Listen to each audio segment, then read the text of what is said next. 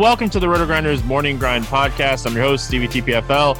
It's NFL time. It's week two of the NFL season. It's still 2020, and uh, we have 13 football games to talk about here on today's podcast. Um, we are going to only focus on the main slate. Baseball playoffs are right around the corner, and we'll be able to dig into some of the showdown slates and the smaller slates once that comes around. But um, for now, I'm joined by my buddy Genie for 07. Grant, we're going to try this again. You were recording the baseball podcast with me yesterday, and uh, my internet did not agree, but uh, we get the football podcast in, and we'll be happy.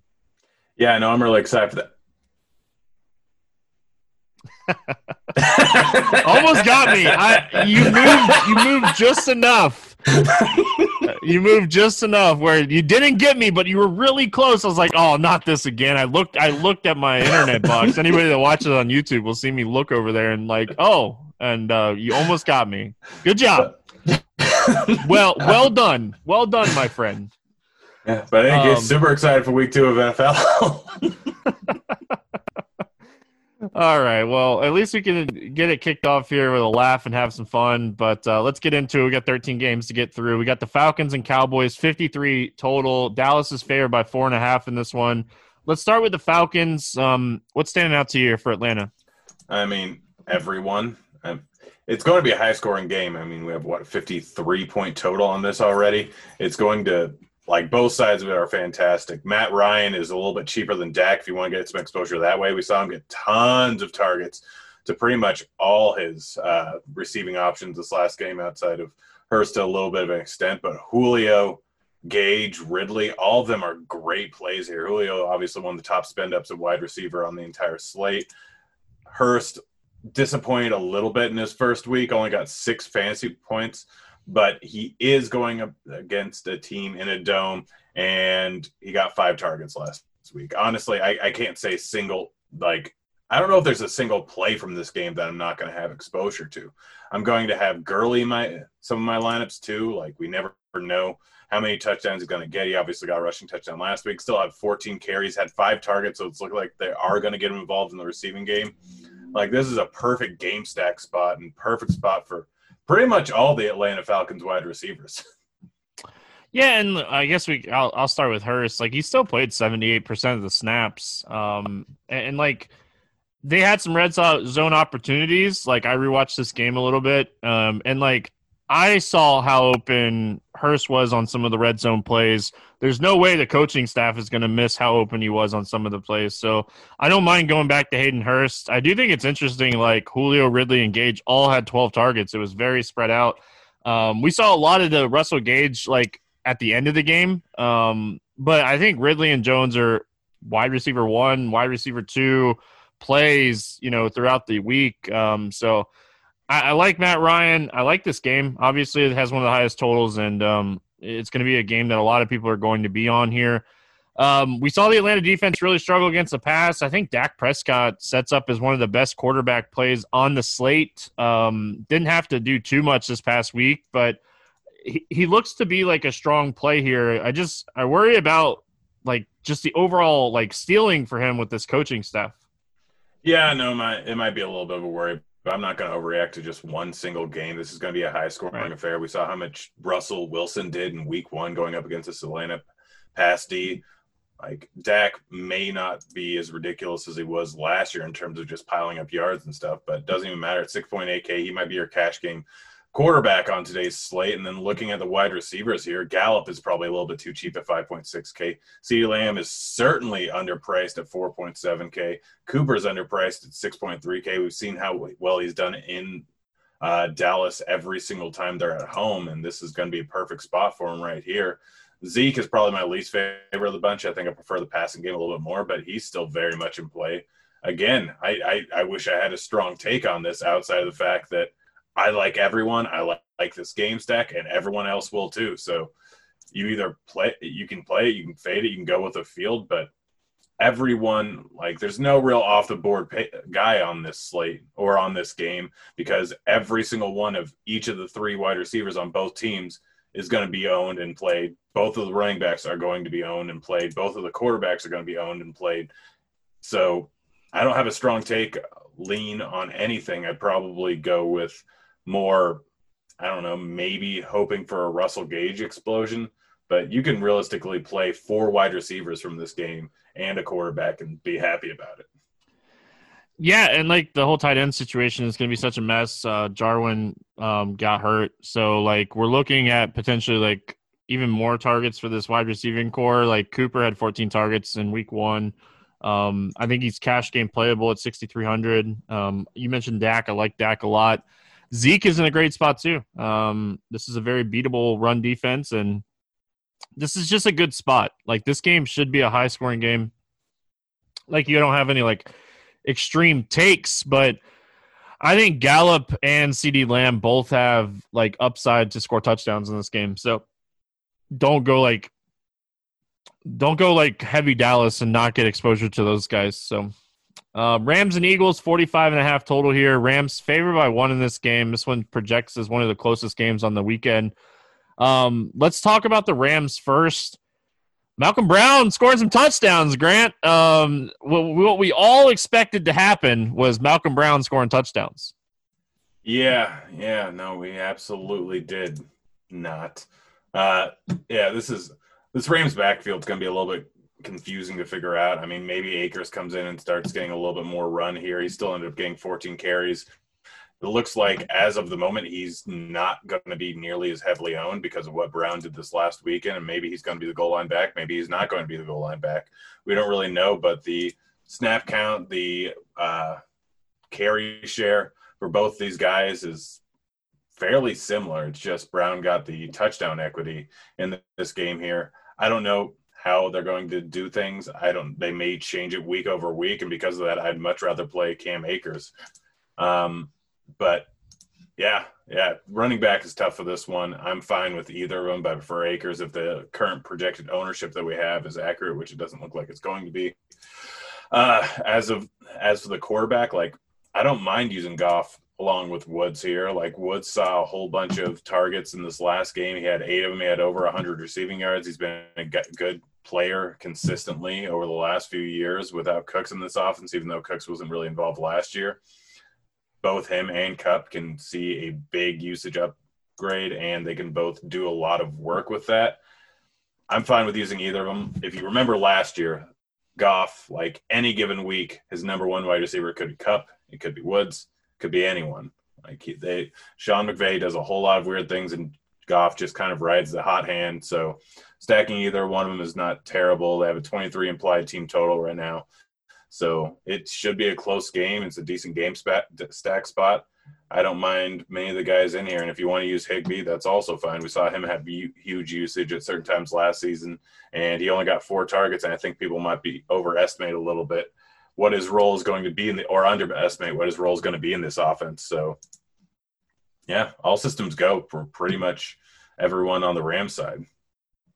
Yeah, and like Darius Slay probably shadows Robert Woods here, so like it could easily be Cooper Kupp. Um, if Gerald Everett ends up missing the game, like he got banged up, like I think Tyler Higbee is in play as a tight end option here. I'm probably going to stay away from the running back situation. There we have a ton of options on the slate. These guys are probably going to both be low owned. Um, it was just such a like it was like split man. It was like really split. Um rushy everything like snaps you know Kupp Kupp and Higbee. I don't know if i'll end up on Goff this week but i understand why people would play him. So um yeah i think that like this is one of those like offenses i'm just going to kind of get condensed ownership to a couple of guys. I really I, I really like Higbee if everett sits um, on the Philly side of things, you know, obviously the most important thing is like seeing what what happens with Miles Sanders if he's going to be healthy or not. Um, last that I read is there's uh, a strong they, chance. They, we literally just three minutes ago got Miles Sanders full participant in practice. So yeah, I read earlier today that like he was a strong, like strong chance he was going to play, like he was on track to play. So, um, hey, listen, like Miles Sanders, we we we've been waiting for him to have like a, a full on role, and uh, the Rams' run defense wasn't great last season or last week. So um, let's talk Philly here. This offense, man, it it um, it wasn't the best. It wasn't the best, and I think with Sanders in there, I'll probably do a little bit better. And could have just been a one week thing. Uh, I'm I'm mostly staying away. Like I don't mind Goedert and I don't mind Ertz. I don't mind Wentz, but the two main targets I'm going to go with this is going to be Sanders if he's in the offense and looks like he's a full go. Like the dude's got a lot of talent. He could be in for a big workload. The Rams run D, you already mentioned, it did not look great last weekend. And then Jackson, I know everyone was on him first week, just assuming he's going to go off for a big game he's got a matchup versus the Rams, which is obviously not the easiest one in the world for wide receiver, but he did get seven targets this last week, and he always has big play upside. He's always in play for GPPs. He's still priced at 5.1K over on DK. So really just Sanders and Djax to me over on the Philly side. Yeah, like I, will take some shots on Sanders, is assuming that he's good to go. And is it like this is a team that I don't mind playing either tight end. Like and like we don't say that very often, but I, I think like you could play either one of these guys. Jackson looks like he's gonna like he led the led the NFL in week one in air yards if you're into those kind of thing. Um, so like the upside is there. They're gonna throw deep. Um, him and Jalen Reagor, the, they're gonna throw deep. So, but it looks like Ertz and Goedert are gonna be the like chain movers for this offense. So Broncos and Steelers, 41 and a half total here. Pittsburgh favored by seven and a half. Um, any interest here in the Broncos? A little bit. Um, it, it, uh, Lock looked all right. He didn't look great in his first matchup. Uh, it, it's it, I, I, don't know if he's going to be actually good or if he's just going to be a game manager. Like I'm really not, not sure either way. He's 5.4K. The Steelers defense looked great in week one. So it's a tough matchup. I, I just don't know that if I could really play him or not. Um, don't know if Sutton's going to play. So that could be a big upgrade for Jerry Jeudy. He didn't look great this last game, but he didn't look terrible. He's definitely got the talent. We can easily see that. He's priced at 4.9K, and he's in a price range where there's going to be a lot of ownership on other guys at that time or at that price tag. So I could easily see playing Jeudy in a few GPPs. Fant, looked great this last game. I know he has a ton of talent. He's 4.4K. He's probably my favorite play of the bunch. Got six targets in this first matchup here. Has big playability. Had multiple long touchdowns last season. Has a connection with Lock. Should be in for a good season this year. Had 19 points in the first matchup. But I, I don't know if I want to play Gordon. Like, what are your thoughts without Philip Lindsay in there? We all see how good Gordon can be when he was over the Chargers. We know his touchdown equity. I just don't know if he's going to be able to do too much against the Steelers defense that absolutely shut down Barkley last week. Yeah, so I, I like Noah Fant a lot as well. I'm right there with you. Um, I think he's the top play from this team. Lindsay dealing with turf toe. If he doesn't play, I think Melvin Gordon is someone we have to look at. I think he could touch the ball 20 plus times here and – game script wise, if we expect Pittsburgh to kind of get up in this game a little bit, then Melvin Gordon's someone that can easily catch the ball out of the backfield and start racking up points. Um, we have so many cheap potential running backs overall this week um, that trying to find a lower owned option that's cheap is going to be kind of tough. Um, so I think Melvin Gordon at 5,200 with his catchability and all that stuff, like he averaged five yards a carry. It's not like he was bad. Um, he had a couple big runs there, but they they wanted to go to Lindsay after Melvin Gordon fumbled and like Lindsay got banged up. Um, so I, I think that Melvin Gordon is in play, assuming that Philip Lindsay doesn't play. Um, and it's more of just volume. I don't think they want to get Royce Freeman out there too much. So what, 15 to 18 carries and four to six targets for Melvin Gordon at 5,200. That all you need is a touchdown at that rate. Yeah, which we all know is touchdown equity. But yeah, yeah I don't know. I, I have to wait and see later on the week, but just kind of game script dependent. Actually, really not even game script dependent. He he could be in for a great point per dollar uh, value this weekend. It really like like it's really going to depend on like ownership on how much I play. Like I have interest um, in him in general, and the good thing about like recording on Wednesday afternoon is like we have first draft like um, projected ownership, and like we're currently seeing him at like ten percent on you know under ten percent on all the sites. So like if that's the case, like to double your ownership on like the field, you only have to go 20%. I think that's super doable for like 5,200. Like, so I, I, do like Melvin Gordon. Let's go to the Pittsburgh side of things. Obviously, this is one of the ones that is going to be tough to talk about on a Wednesday because we're so much of the Pittsburgh offense relies on James Conner if he's going to play or not.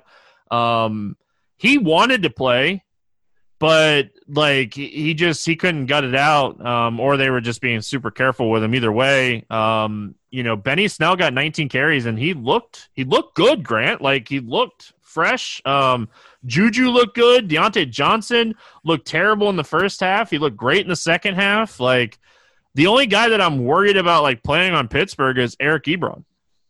Yeah, I, I I I was high on Pittsburgh well before the season started. I'm still high on them. Like people forget how good this offense was with Roethlisberger in it, as opposed to Rudolph or Duck or whoever. Whoever it uh, was, yeah, yeah. Like it did. Them we've seen this for what last seven years. Anytime Big Ben goes down, the offense just falters. Any running back that goes in for Le'Veon Bell or James Conner like we've seen D'Angelo Williams come in here and crush. We've seen Conner come in here and crush. We saw Snell come in here and do really well. He looked great in training camp. He was a guy that I during my 30 best ball night, I ended up getting a whole lot of shares of. So I'm super excited now. But I, I love all this offense. Like I, this is probably my favorite spot on the entire slate. Juju is going to absolutely dominate this season, and anytime Big Ben has a big game, it's almost always followed with a second wide receiver doing well. So Washington or Johnson, like obviously Johnson looked great the second half of the game. Washington ended up with that touchdown there. But Big Ben always has big games when he's getting a lot to the second target. We saw it with Brown and Juju all the time. We saw it with Bryant and Antonio Brown. We've seen it throughout the course of his career. He always has a second guy that he's going to just hammer. I know that Johnson's going to be heavily owned. I don't care. I love Johnson. I love Juju. I love Roethlisberger. This is my favorite stack on the entire slate. I don't care if Conner's in or out. I'm targeting the passing game, but I might throw Snell into quite a few lineups if Conner is going to miss because that price tag is just way too cheap there.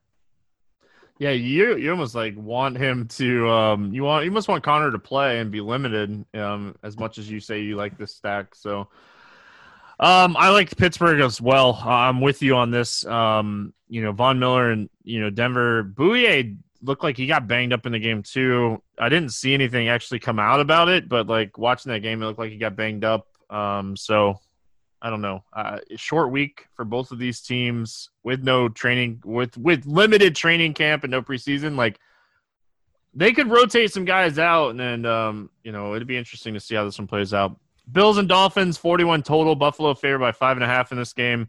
This is one of those games you're going to have to watch the weather. Um, I live in Florida. We have forecasted rain every day, but it's a lot more um, in, until Monday. So um, let's start here with the Bills. Josh Allen, your boy, um, he crushed in week one. Are you going back to the well here? Yep. It, is, is it being played in Buffalo? No, it's in Miami then the answer is always yes on the road outside of occasionally in New England. No, I already talked about his home road splits, and the weather wasn't perfect in Buffalo this last week, but it was good enough, clearly, uh, for him to put up a big game. His numbers are just so much better on the road. He now has Diggs in that offense, which is a massive upgrade.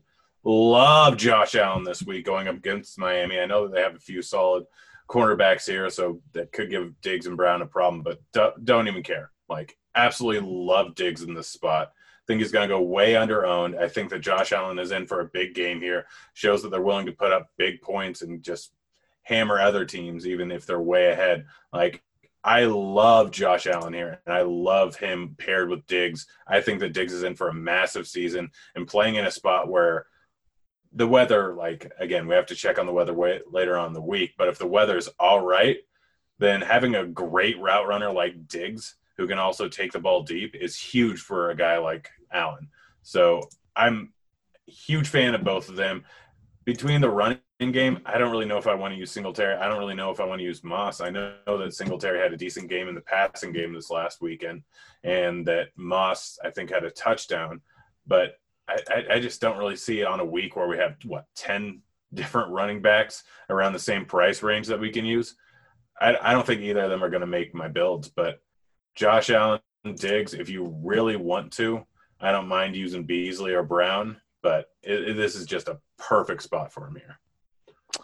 Yeah, like Josh Allen had 14 rushing attempts, and um, Singletary and Moss both had nine apiece. They combined for 18, and he had 14. So, um, I don't know if that was by design or what. Like Singletary had seven targets, so like for me, when I'm looking at this, like snap count wise, it was really close between the two.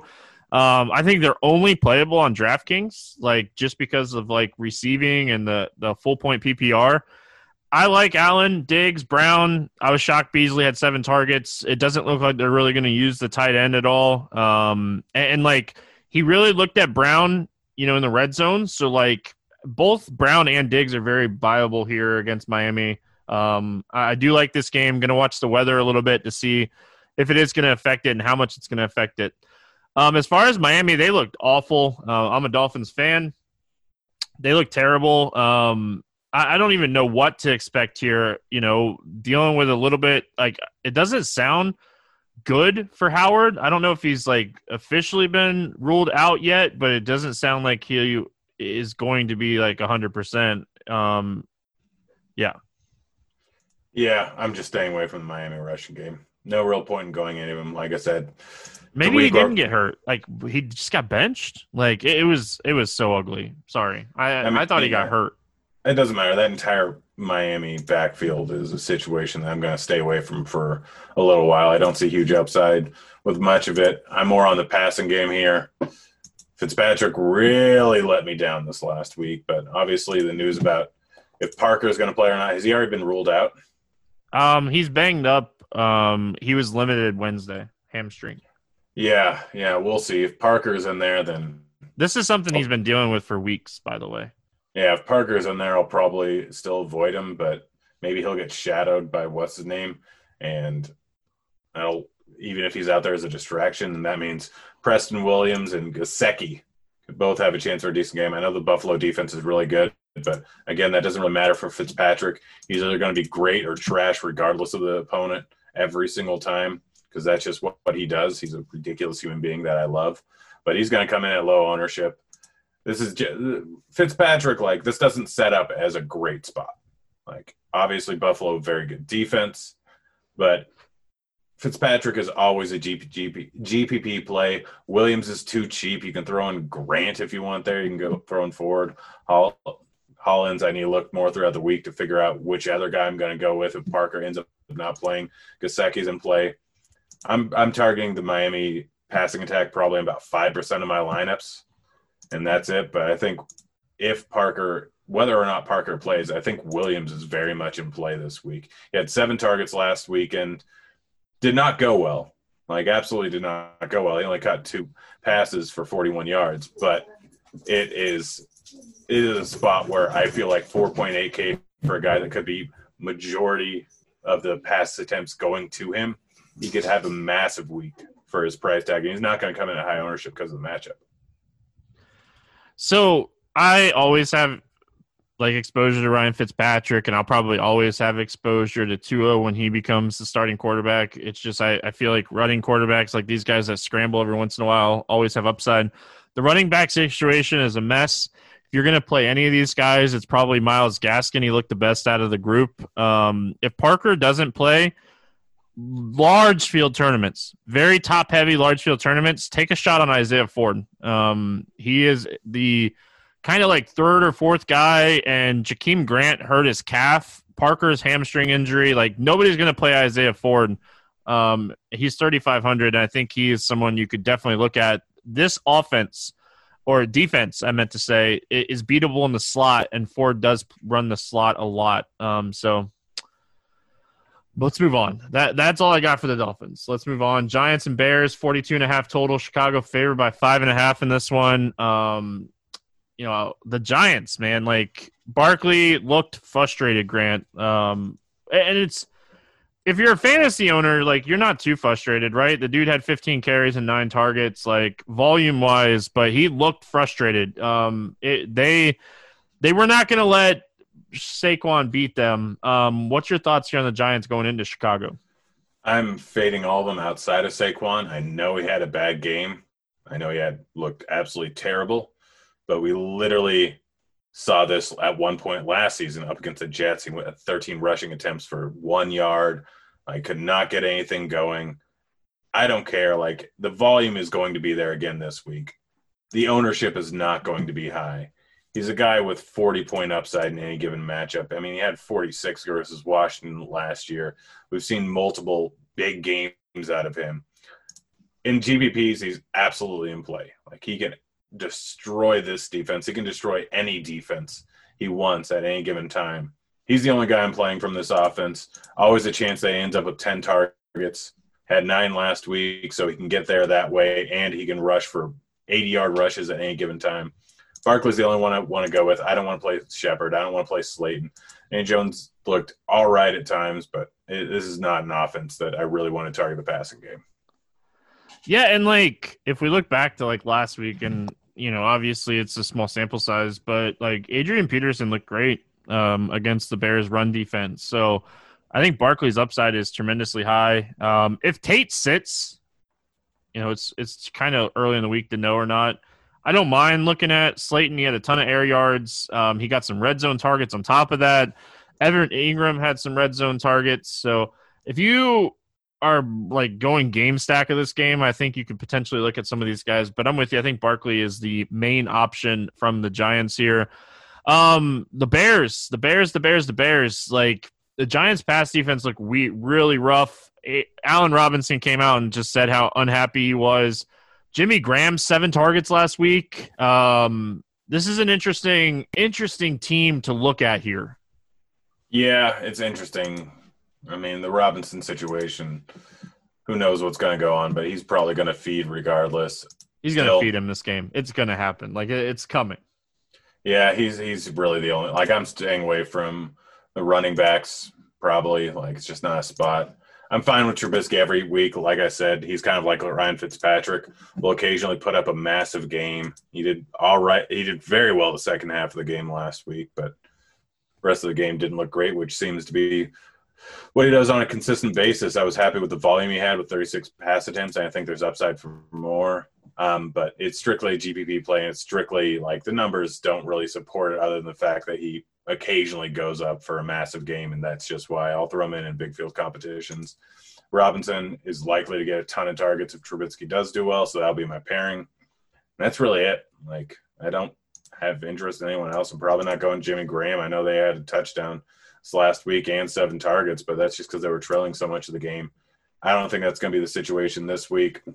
So Trubisky, Allen Robinson, and big turnies. That's pretty much it. Yeah, I think I'll probably stay away from the running game here. Um, like it was so spread out. I don't think David Montgomery's 100% either. So um, probably a situation that I'll stay away from. I don't mind Allen Robinson. I don't mind um, Anthony Miller both of those guys had plenty of targets. Jimmy Graham's super cheap. Like if you if you want to like play like a game stack and not have Robinson, maybe Jimmy Graham catches another touchdown. He's thirty eight hundred. Um, the Vikings and the Colts, forty eight total. Indies favored by three in this one. Um, you know the Vikings. A lot of Thielen's production was in the second half of that game. You know the game script worked out perfect for him. Um, but it, still, like he had a monster game. Grant but this team they didn't throw the ball a ton. Like he only Kirk Cousins only threw the ball 25 times. Thielen only had eight targets. Um, the offense didn't look great. What are we doing with the Vikings here? I mean, I'll use Thielen. Like if he got if he got eight targets on 25 attempts, if they do end up throwing the ball 25 times or 35 times, then he could be in for a bigger workload. We know he has upside. He's really it. Like I'm fine with Cook. I'm fine with Kirk, I'm not happy about either. I probably won't have any uh, ownership in Cousins at all, and probably very little in Cook. I'm getting most of my ownership through Thielen in for the Vikings, and that that's it. Like we know the volume is going to be there if they throw enough, and, and he has upside to take to the house. He has huge upside in a given week, so it's just Thielen. There's really not much more to say. Yeah, and like if they get up, maybe Cook runs the ball more. But like when I'm looking at like the overall week and I see 58% of the snaps played by Dalvin Cook, I'm super concerned. Um, and I know they trailed a lot. He didn't play a lot in the fourth quarter, and I get that. I understand that. Um, but I do think like it's something that we need to worry about. You know, when there was so many guys that like Myles Gaskins played 63% of the snaps for the Dolphins, and like Cook played this many, so Dalvin Cook, if you expect the, the Vikings to be up in this game, the game script will be good for him. Um, Thielen and Cook is the easiest way to get exposure to this team, and it's the only exposure that I really want here. Um, let's go to the Colts. We just watched Aaron Rodgers dominate this team. Dominate this team. Um, like Philip Rivers threw the ball 46 times last week. Hilton and Campbell both had nine targets. We saw a ton of targets for Hines and Taylor. Sucks for Marlon Mack. He looked great. Um, in the play, I don't know if you watched it, but like the play that he did it on was like an underneath pass, and it would just it was funky. Um, Jonathan Taylor expected to start. Jonathan Taylor expected to be very popular this week um, in this game. I'd rather play Hines. Um, I know it's probably not a popular viewpoint. Again, Taylor didn't have the full offseason because no one had the full offseason to do stuff. Yes, he was very involved in the passing game, which is a huge plus. I think Taylor will be a great running back going forward. I do think he stands out as a good point per dollar play this week, but that ownership is just going to be through the roof. So I think the easiest way to pivot off of it is go with Hines. He had eight targets in this last game. He had two touchdowns. He still had seven rushing attempts. We know how Philip Rivers loves to dump the ball off to pass catching backs. We know that Gordon had a, a, bunch last year and the year before and the year before. Ekeler has done it. Like it's been very consistent with him throughout the last four years. And first week, it looked like the exact same. Hines is probably going to go under owned because of his price tag being so similar to Taylor. And I think he's the better guy to play with. And I think that you pair him with Rivers. I really like Rivers in this spot. We didn't know how much he was going to pass in any given game. And yes, the game script kind of changed things around a little bit. But he had 46 pass attempts here. He goes pretty like consistent through the entire offense and how many targets he's going to end up getting. This is being played in a dome, so Hilton very much on the board. Everyone talks about how I'm not high on Hilton because guess what? He can't. The Rivers can't throw the ball down the field. That doesn't matter. Like that doesn't matter at all. Hilton can take one to the house in a short slant. He can do pretty much anything, and we know his home run splits. He's going to come in at very low ownership. I think this week we currently have him pegged at 15 percent. I think that's too low. I don't think he's going to come close to that. But he can absolutely have a massive game. Now he has a serviceable quarterback instead of Brissett on his team. Rivers may throw a bunch of interceptions, but he's probably going to throw the ball a lot. I think Hines, I think Campbell is also a good play. He had nine targets in the first game. We know how Rivers likes to dump the ball off to his second wide receiver, and this is a perfect guy for Philip Rivers. I think he's way too cheap at 4.5K over on DK. I really like him in this spot. I'm a big fan of the Indy stack. I like Indy a lot. Like, there's so many pieces that Vikings defense looks so bad. There's so many pieces that you can like here. Jack Doyle's another one. Um, obviously, like the Green Bay tight end situation is a mess, so we really didn't see like the Vikings get attacked by a tight end at all. And we know how much Philip Rivers likes his tight ends. Doyle played, I think, like 73% is what I remember. Yeah, 76%. So I like Doyle, Campbell, Hilton, Ty- Taylor, Hines, Rivers. Like I'll have variations of this team for sure uh, because you can run it back however you want. Like if you are looking at the Colts and you're wanting the Colts to get up in this game, then you run it back with Thielen. It's it's so simple to game stack this one. So um, if you expect the Vikings to get up, you play Cook and you go to the pass catchers. Like there's there's a lot of different ways that, but I think the Colts are great in this one. I think they're um I think they get up in this game. So I'm I'm heavy on the Colts. I'm with you. There's a lot of pieces. It's a it's a tougher team to figure out though, that's for sure. Yeah, but none of them are too high priced. I know they're all really like cheap, so there's plenty of ways to go. Um, Lions and Packers, 49 and a half total. Green Bay favored by six in this game. Um, this game is a game that I'm already like seeing a lot of talk about. This game is going to carry a lot of ownership, in my opinion. Um, let's start with the Lions. What do you like here for Detroit? I mean, honestly, I'm not a huge fan of this game. I think it's going to draw a decent amount of ownership. Everyone saw what Aaron Rodgers did last week. Like, I, I, I just don't think I'm going to go here. I mean, have we gotten confirmation on Golladay? Like, I didn't see what he what happened. There was nothing that has come out about him um, so far. Yeah, that's what I thought. So it's a little tough to figure out. I mean, Marvin Jones, if Golladay isn't out, is definitely a guy that's in play. I know he didn't do well last week, but I don't expect that to happen again. Uh, Hockenson, if Golladay's out, is a guy that's in play.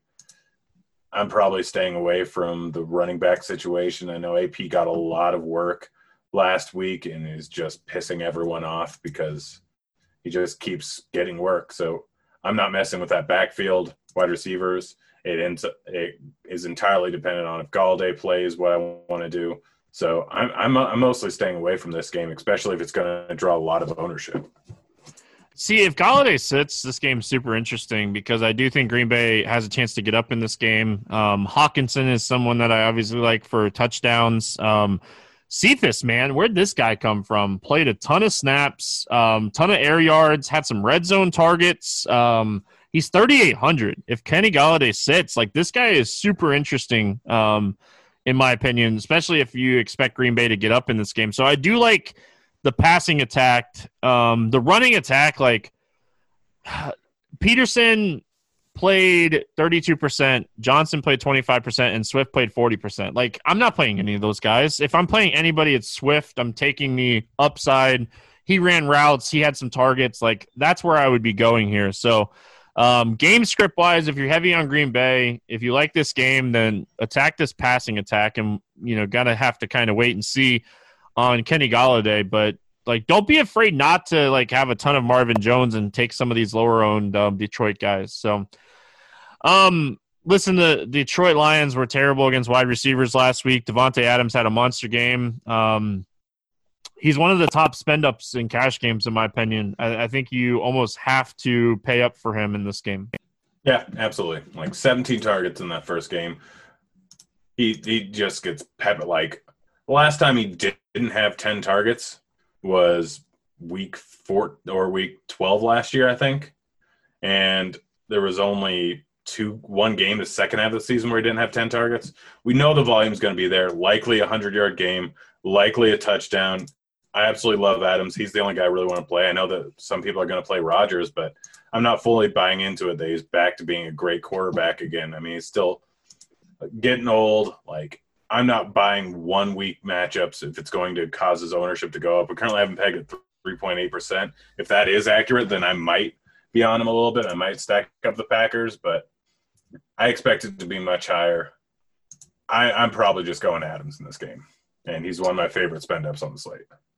I think Aaron Jones is super interesting here. I don't think a lot of people play him. He didn't look great, but he had two red zone like targets. He had plenty of like he had six targets, um, 16 rushing attempts. Like he's 7100. He's kind of like slightly below the top end options and above like the mid tier. So like I don't know what type of price range we would actually call him, but I don't see him getting a ton of love this week. So I actually kind of like him here for tournaments and like we're looking at like 2.9% ownership on him right now. So Grant, like you don't even have to go like super crazy ownership wise to get over the field and double the field on Aaron Jones. So he's a guy that can score three touchdowns in any game.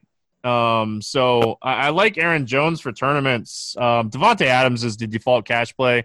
If Rodgers is going to be unpopular again, like we just watched Detroit get like the secondary get destroyed. Like I'll go back to Rodgers if he's going to be low owned. If he's going to be chalk, I'll probably fade him. But um, I love Davante Adams. Yeah, man. yeah, right there with you. Uh, Gardner Minshew against the Tennessee Titans, forty-two total here. Um, Tennessee favored by nine.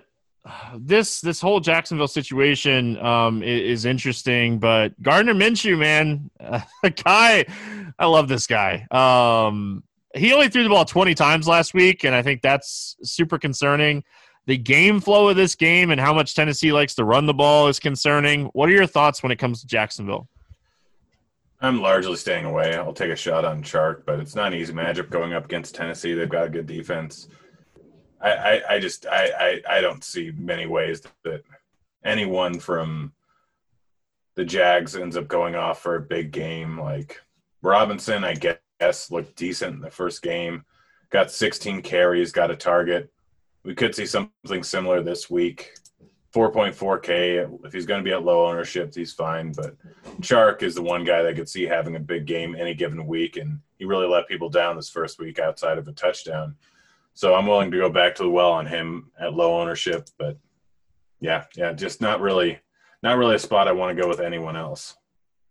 Yeah, my my just concern overall is just the amount of plays in general in this game. Like Tennessee likes to run the ball, they're going to be able to run the ball against Jacksonville. This defense is not good, so I, I think Robinson's an interesting pivot off of some of the chalk running backs. Um, Shenault at forty two hundred, Cole. Like these guys have some upside. It's just I could see myself playing Minshew by himself in this game more than playing him with a wide receiver and just hoping that like I get that Gardner Minshew like 20 point game at 5800. I get like some rushing yards, I get a rushing touchdown, like spreads the ball out. Like I, I think Minshew by himself is very viable here, but the wide receivers and stuff their their targets are so spread out. The snaps were you know Chark was on the field almost the whole game, but the rest of these guys like they were just all over the place. So I like Minshew by himself. I don't mind James Robinson in tournaments to pivot. Um, let's talk Titans. Like Derrick Henry is 7,900 on DraftKings. Um, he ran the ball 31 times um, this past week. He's going to get a ton of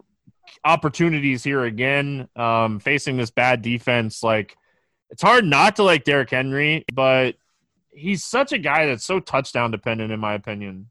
Yeah, but I mean Jacksonville's defense was terrible against the run They're last bad. year. Yeah, they're they're they're they're just a bad organization right now. Um, I don't mind Henry. Like again, the matchup's great. You said 31 runs. A lot of that was kind of just the way the game worked out. It was a super Right. weird game, fun game to watch, even though the Broncos lost. But yeah, like Henry, he's going to get the volume. He's going to always get the volume. He's a beast. He didn't actually play that well in the first game, but still had 116 yards, granted on 31 attempts. Against a bad Jacksonville D, where the game script really favors him in all likelihood, he, he's the guy I'm going with. AJ Brown did not look great this first game.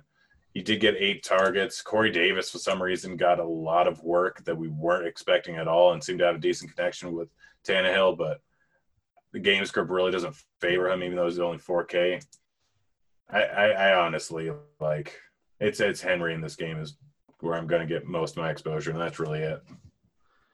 Yeah, like I don't know. Adam Humphries is 3,400. If you want to take a shot on him, Corey Davis is 4K. If you want to take a shot on him, um, I don't hate it. Obviously, a lot's going to be determined on um, AJ Brown. Like he wasn't at practice Wednesday. He was he's dealing with a little bit of an injury. So like if Brown's out, this team becomes a lot more interesting. Jonnu Smith becomes more interesting. Corey Davis becomes more interesting. Humphries becomes more interesting. But right now, Wednesday, Henry is the guy that I'm the most interested in. Um, if we get news that AJ Brown's going to sit, I do like Adam Humphries a lot at his price, and I think a lot of people will go to Corey Davis. So, um, and, and then Smith is always a guy that can score a touchdown. Yeah. Um, yeah, a lot's going to depend on AJ Brown there, though, if he plays or not. Um, Panthers and Buccaneers, 48 and a half total. Tampa favored by nine and a half in this game. Um, that's a little optimistic in my opinion. Um, let's talk Carolina Panthers here. Christian McCaffrey going up against Tampa. Um, any interest in Carolina? Yeah, I actually have a decent amount. I know the Tampa Bay's defense is probably uh, very improved. I'm not going by the first week versus the Saints because it's the Saints. Was in uh, New Orleans, but I think their defense is going to be pretty good. Um, CMC could get shut down a little bit by this great Tampa defense. Like it, they're they're just really good. And we look at last year what he did against me. He did have 21 points in the second matchup, only 7.3 in the first matchup. I don't think I'm going with CMC this week. I think that I'm targeting the wide receivers and Bridgewater more. I know that the total is high in this game, but the Tampa, the Bucs are very high, big favorites. I don't think this game is going to be like that. I think that Carolina could end up winning this game. I really like Carolina with the points in this spot. I don't think Brady's that good. I don't think Brady is going to be that great this season. He does have a lot of good options, but Godwin is in concussion protocol right now, may not end up playing this week.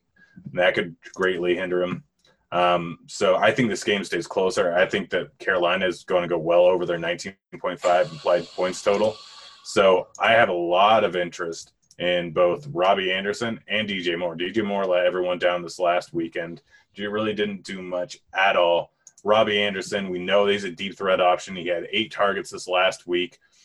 I, I think that he could put up a big spot here. I really like him for GPPs, and I really like DJ Moore for GPPs too. I mean, you can take a shot on Samuel also, just because he's always a big play waiting to happen at any given time. Even though he hasn't looked great in training camp, he still had eight targets this week. I like the passing game here a lot. I'm staying away from the running game. Yeah, I think the, the the most concerning thing about Christian McCaffrey, like his touchdown equity is always high, but only four targets. Like we need we need Christian McCaffrey to get some catches and, and like have that potential like 100 100 game. Like he's 10K. It's such a tough ass. Like his floor is massive, but it, it's tough. Um, I'm never going to tell you not to play Christian McCaffrey, but I'm with Grant on this one. I like DJ Moore and Robbie Anderson a lot in this game. Um, we say DJ Moore disappointed, but he still played 92% of the snaps. He still led the team in targets. Like it, it just he didn't score a touchdown. Like and when you don't score, score, a touchdown, touchdown, his catch rate wasn't great. But that's, right, that's just yeah. a one week sample size. It can happen to literally anyone. Yeah, so I was gonna say like that's it's probably better that he didn't score a touchdown if you're high on him this week because people are people are a victim of game logs so much in football. Um, going to the Tampa side of things, like you mentioned it already, Chris Godwin in, in, concussion protocol, getting in like getting put into concussion protocol at like uh, on a Wednesday makes it. I, I feel like it makes it really tough to play Sunday. Yeah, yeah, it definitely does. But I mean, you never know. Concussions are such a weird thing, and, and remember, I haven't looked into concussion protocol in a while because a lot of times there's no point, but uh, we just don't know. Like we don't know. It's pretty much a toss up. It's probably closer to forty percent that he does end up playing, thirty percent that he does end up playing. In which case, Mike Evans becomes a good play. This Carolina defense is not great. It's young. It's going to have missed assignments. And Mike Evans, even though Brady is dust, could be in for a big game at 6.4K. Scotty Miller is sitting there at 4.1K. Like we saw Brady target him a little bit or a decent amount in this last game. It's only going to go up if Godwin does in fact miss, and he can. People always keep comparing him like, oh, he could have that Julian Edelman role. It's actually pretty accurate. Brady likes guys that are going to run their routes how they're supposed to run, they can trust, and seems like from the first game that that was Scotty Miller. They're probably going to, if Godwin is out, they're probably going to run a decent amount of two tight end sets here. OJ Howard had a touchdown last week just to troll everyone, and it's probably going to happen again this week. I think he's in for an extent or a more extensive workload. Even though Gronk's slowly being entrenched in the offense, again, they're probably going to run multiple tight end sets fairly often in this spot. So I really like OJ Howard, Scotty Miller, Evans. If Godwin does end up missing, if Godwin doesn't end up missing, then I'm kind of off the Buck side of the game. Yeah, I think like the the tight end situation, either one of these guys can score a touchdown each week, and it's going to be it's gonna be frustrating um, each and every week to like kind of debate on like how you want to approach it. But like Gronk, like I was shocked that Gronk played 77 percent of the snaps. Like I did not expect that whatsoever. Um, a lot of Tampa is going to be dictated by Chris Godwin, but I really like Scotty Miller. Um, we talked about him last week at, as potentially taking this role, and was at 4K and you know had a had a really strong game. So I could definitely get back on the Scotty Miller bandwagon, but overall, like, I don't love the Tampa side of this game. I should, but like, it's so spread out. Like, the running back situation is spread out. Um, just the whole like, even Ronald Jones only played forty seven percent of the snaps. So, you know, if I was going to play anybody in the running back situation, it'd be Jones. Like, if you don't like Brady in the passing attack, and they're going to be popular, play Ronald Jones. Um, you know, you could definitely do that, but overall this is one of those games that should be a game that I love, but I don't love the Tampa side. It's so spread out. Um, let's talk 49ers and Jets here. This game's in New York. We got a 42 and a half total. San Francisco's favored by seven in this game. Let's start with the 49ers. Um, you know, we just got in talking about like spread out, and this is another team um, that is spread out. Obviously, George Kittle news is going to be something that kind of dictate, dictates this offense, but – I was I was happy to see Mostert kind of be the lead back here, but outside of that, like what's the like with the 49ers? There's really not much. I mean, I don't know. Uh, like, there's too many too many mouths to feed in the backfield. I get Mostert is the best option, but Coleman still had four carries. McKinnon had four carries and a few targets. It, it's just tough to pay for any of these guys. And game script is kind of dictating that they'll run it. So I'm I'm not going to argue with taking a chance on any of them. But yeah, we past game like there's not going to be a ton of attempts. We know that if they get up to a big lead, which I'm guessing they will with the Jets, they're probably just going to run it. If Kittle ends up missing, then I think that opens up enough targets around the rest of the guys where you can take shots on any one of these wide receivers that are in play or they're playing. Like Bourne could obviously have a good day, game. Brand could have a good game. Like even Trent Taylor could have a decent game. They're all priced very cheap. So if you want to play something different in tournaments, if Kittle ends up missing, kind of expect the Jets to put up some points against the 49ers and somehow have a decent game. And that way, Garoppolo's throwing the ball. You can pair Garoppolo with a bunch of cheap wide receivers and hope they ends up passing the ball 35 plus times instead of the normal 15 to 20 that he has in a lot of games that are blowouts. Yeah, and like they're they're expecting George Kittle to play. Um, if he does play, people might be a little scared because of the injury, and I don't hate taking a shot. But for me on the 49ers, like it's the defense, it's Mostert. It, it, Kendrick Bourne played a ton of snaps last week, so I don't mind taking a shot on him just because he's going to be on the field. But another one of those games and teams that I just don't love here. And then on the Jets side of things, like Frank Gore is going to be the lead back here. Like the guy that I that I love here is is Crowder. Um, you know, Crowder and Herndon. Like, where else is the production going? Like, they're not going to throw the ball to Frank Gore a ton out of the backfield. Josh Adams might get some work out of the backfield in the passing game, but like it's going to be Crowder and Herndon here. Like, right? I'm not crazy. Like, we expect the 49ers to be up in this game. Like, this is a good opportunity cost. Yeah, yeah. No, it absolutely is a perfect spot. Like, Herndon is priced at 3.4K. He had seven targets in the last game. We expect a similar game script this game. And without Bell in there, like, targets are going to go around a little bit more. Crowder had 13 this last game week. He's going to get thrown to a ton, and whether or not he actually does too much with them is kind of irrelevant. The volume is going to be there. Crowder is a fantastic play at 5.4K over on DraftKings. Full point PBR has the 100 yard receiving bonus as a possibility, has touchdown upside. Like, these two guys are going to get fed, and they're too cheap. I'm not using Darnold in all likelihood. Maybe like maybe in one build, but it, it's Crowder and it's Herndon are far too cheap, and they're going to get just fed this entire game.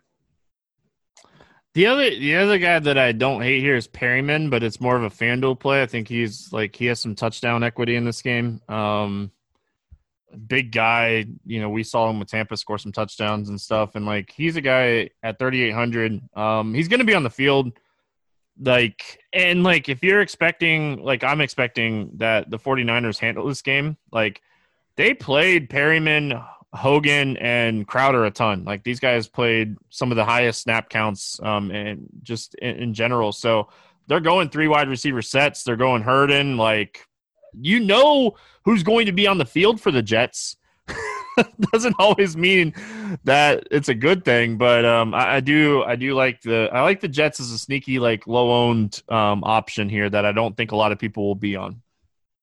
Yeah.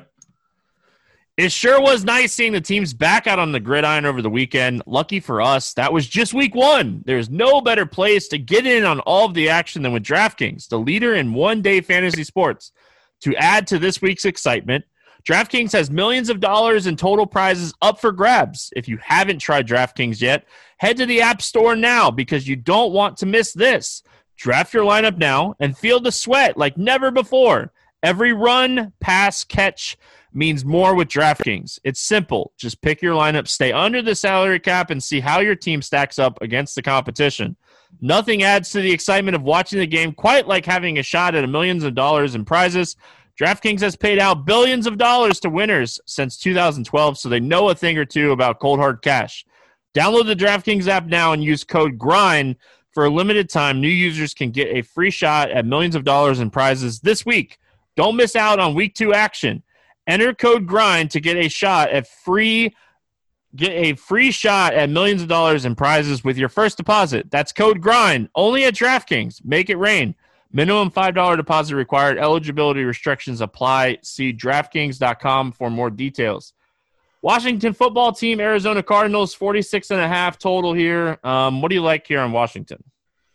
I mean, Haskins is super cheap at 5.1K. He had 31 attempts in the first game, did not play well, but he's he's a little bit too cheap. He could be in for a decent game here. Him and McLaurin both are guys that I could see using quite a bit at the moment. I mean, McLaurin, we know can have a massive game at any given time. We look at last season; he had several twenty-point games, several game or slate winning games. He can get 100 yards and get multiple touchdowns. He's going to get targeted a decent amount. Last week only had seven, but he could be in for more here if Haskins has to throw the ball more going up against this high powered Arizona offense. I like both of them quite a bit. Gibson obviously disappointed this last week. Only ended up with six points. He wasn't that involved. I mean, I'm still angry about the Peyton Barber touchdown snake. Like, yeah, gosh, I'm so angry about that. It cost me a lot of money, but like Gibson is 4.3K. He was chalk last week. He's not going to be chalk this week. I don't mind him, and I don't mind him even in a Washington stack because you're getting him, McLaurin, and Hop or and uh, Haskins at a cheap price tag. This is a good spot for value on the slate and I really, really like it, especially considering they could have a decent amount of plays and they're likely to be trailing. Yeah, like I I like this game too. I think it's super interesting. Um, I'm probably going to stay away from the running back situation. Uh, I don't love Barber or Gibson. Snaps wise, they both played under 50% of the snaps. Um, I like McLaurin and I like Logan Thomas a lot. Um, Logan Thomas saw eight targets, um, led the team in target share saw some red zone opportunities. Like Sprinkle is just going to be out there blocking. Like when you see Sprinkle on the field, he's blocking. Um, he didn't run any routes last week, so Logan Thomas is super interesting in this matchup against Arizona. I know Arizona kind of got gutted by the run last week. I just, I don't know. I, I, I don't think I can do it with Peyton Barber or Gibson. They're super cheap if you want to take shots on them. I completely understand why, but for me, it's it's McLaurin and um, Thomas here for the most part. Um, Arizona, I um I I think that our boy um Murray is super interesting here. Um, he's just he's such a playmaker, Grant. Yeah, yeah, no, we obviously love seeing him run all over the place last week. I really like him. We saw Hopkins get a massive target share. We weren't sure what was going to happen. Christian Kirk is the interesting one. He obviously didn't play too great last week five targets, only one reception for zero yards, just was not good. But he is a guy that does have some talent. We saw a massive game out of him versus Tampa Bay last season. We saw a few pretty good games with him. And I have to wait and see what ownership's going to be. But if it's only 8.4%, I really like him in this spot.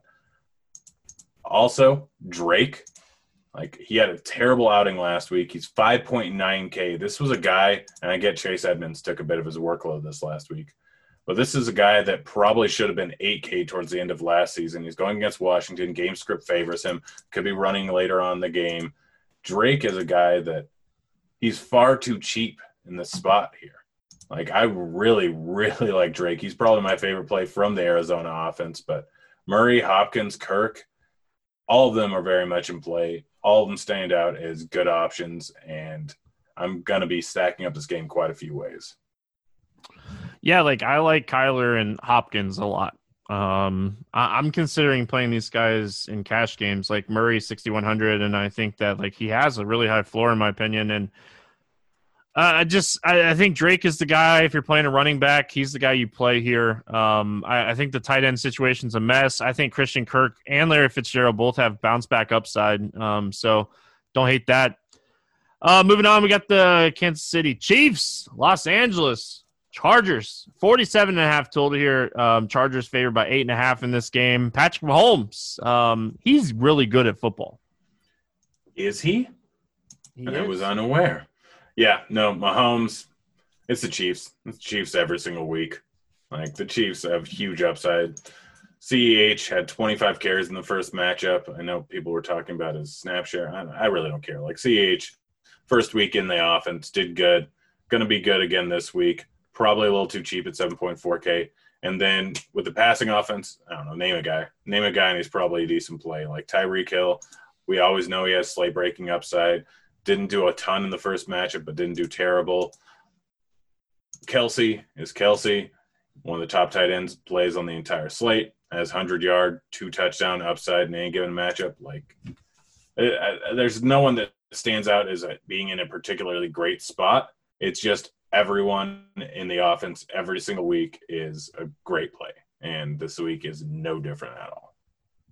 It was interesting to see like Mecole Hardman or Mecole Hardman not like he wasn't out there at all. Um, he played less than 30% of the snaps. Demarcus Robinson um, had a touchdown called back got another touchdown like opportunity that he dropped. Like um, Sammy Watkins looked really good. Like I think.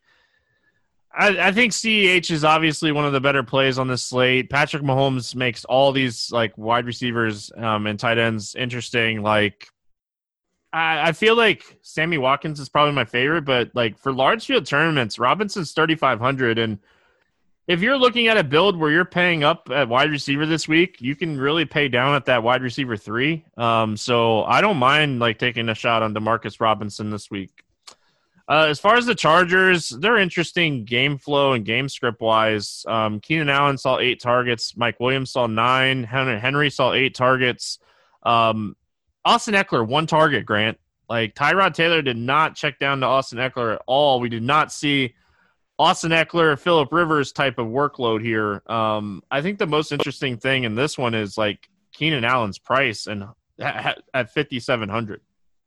Yeah, Keenan Allen and Mike Williams' price. I love them both. Um, Tyrod Taylor. I did Taylor, not realize how cheap Mike Williams was. Sorry. Yeah, no, he's ridiculous. And Mike Williams may be Tyrod Taylor's favorite target. This is going to be a game where, where Tyrod only threw 30 times first game. And he did not play well, but I don't care. I'm going right back to the well. This is going to be a high scoring matchup. They still have a 20 point implied total here, and I think that might be a little bit low.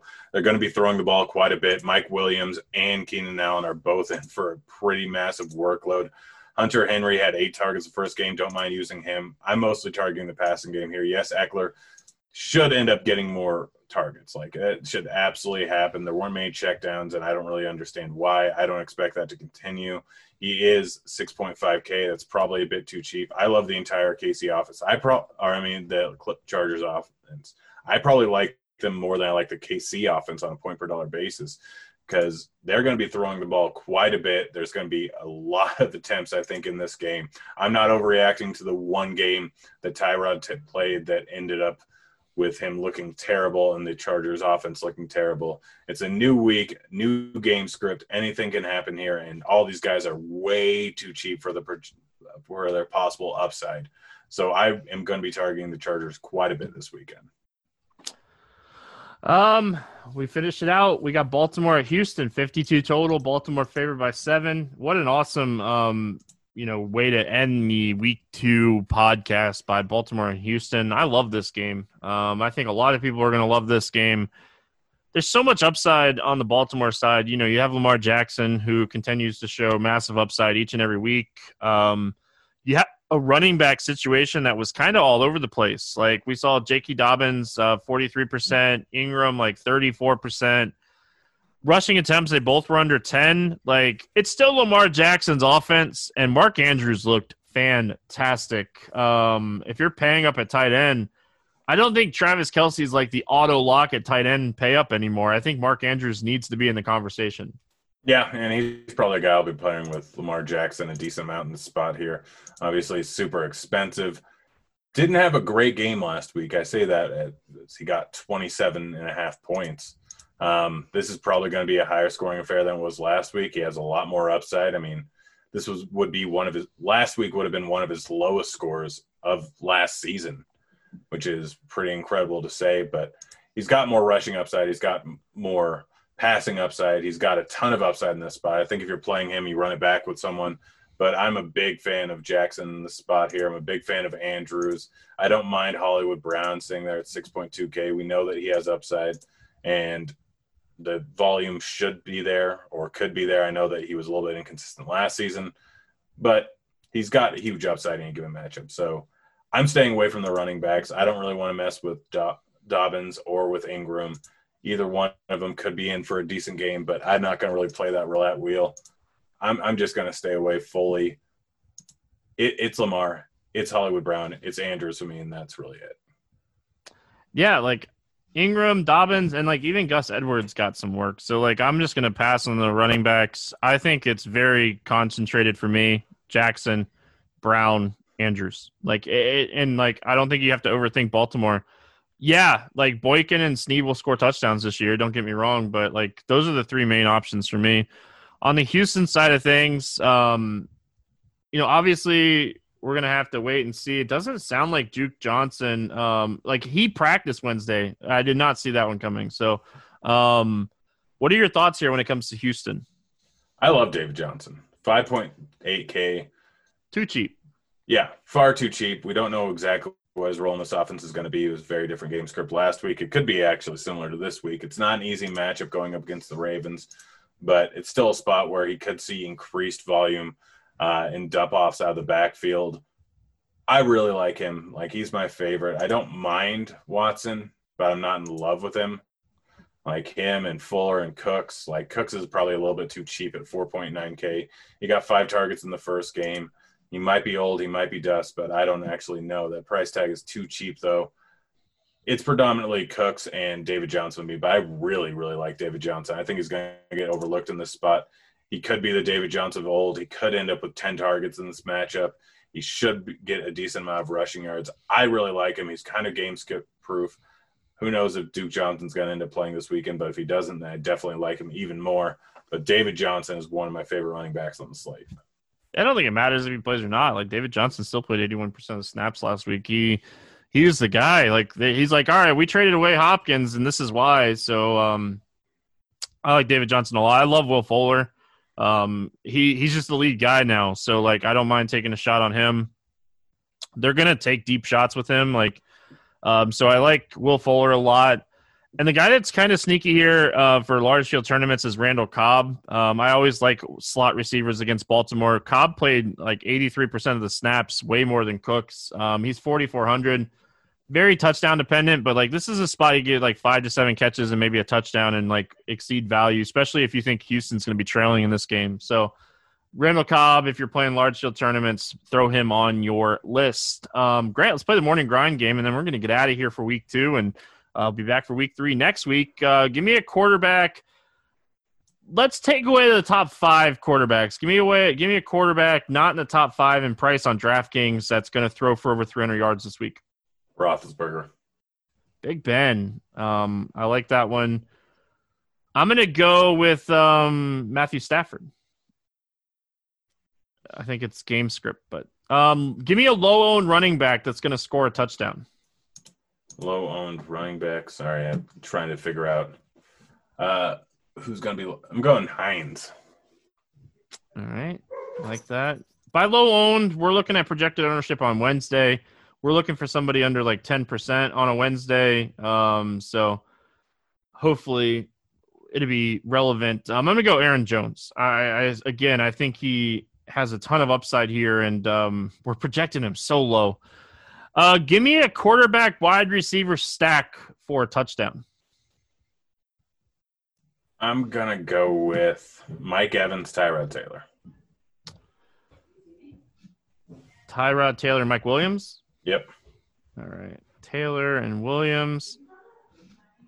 I'm gonna go Murray and Hopkins. I feel like it's kind of chalky, but um, maybe not. I, I really like that combo. Uh, give me a wide receiver that's going to have eight or more targets um, this week, and like, don't be crazy. Don't give me like Thielen or Adams or somebody. Give me somebody kind of off the board. Uh, Crowder is that off the board enough? I like it. I don't think any. I don't think people will be too high on him. I'm gonna go way back. I know we talked about this guy a long time ago, but uh, give me T.Y. Hilton um, with Philip Rivers. Give me a tight end that's gonna score a touchdown this week, Grant. Uh, I'm gonna go. Guess I'm gonna go with the Jets again and go with Herndon. Hopefully, both of those are right. Uh, um, give me, uh, give me Logan Thomas, um, and then finish it out. you, you pick this question. Um, give me a defense that's going to score ten or more points this week. I'm gonna go with. I'm trying to find a lower priced defense. It's a little bit tough. Ah, gosh, this is this is not an easy. One. Low price. I'm gonna go with the Giants. All right, I don't hate that one. All right, Grant. Jay, E T Jets, Jets, Jets. I hate the Jets. For anybody that knows me, I'm not a huge fan of the Jets. I'm a Dolphins fan, obviously, but um, the Jets are 2K. San Francisco, if Kittle is banged up, this offense is not the best. I think the Jets, Jets are going to score um, a touchdown this week, and uh, we already saw that they could get sacks and be like productive even in a game like they got blown out by the Buffalo Bills last week and still scored seven fantasy points. So give me the Jets. Uh, any final thoughts before we get out of here? Nope, I got none. I'm happy right, football's back. yes, that's going to wrap it up here for week two. We'll be back for week three next week. Hope everyone has an awesome, awesome weekend, and uh, we'll see you guys again next week. Hey, kids.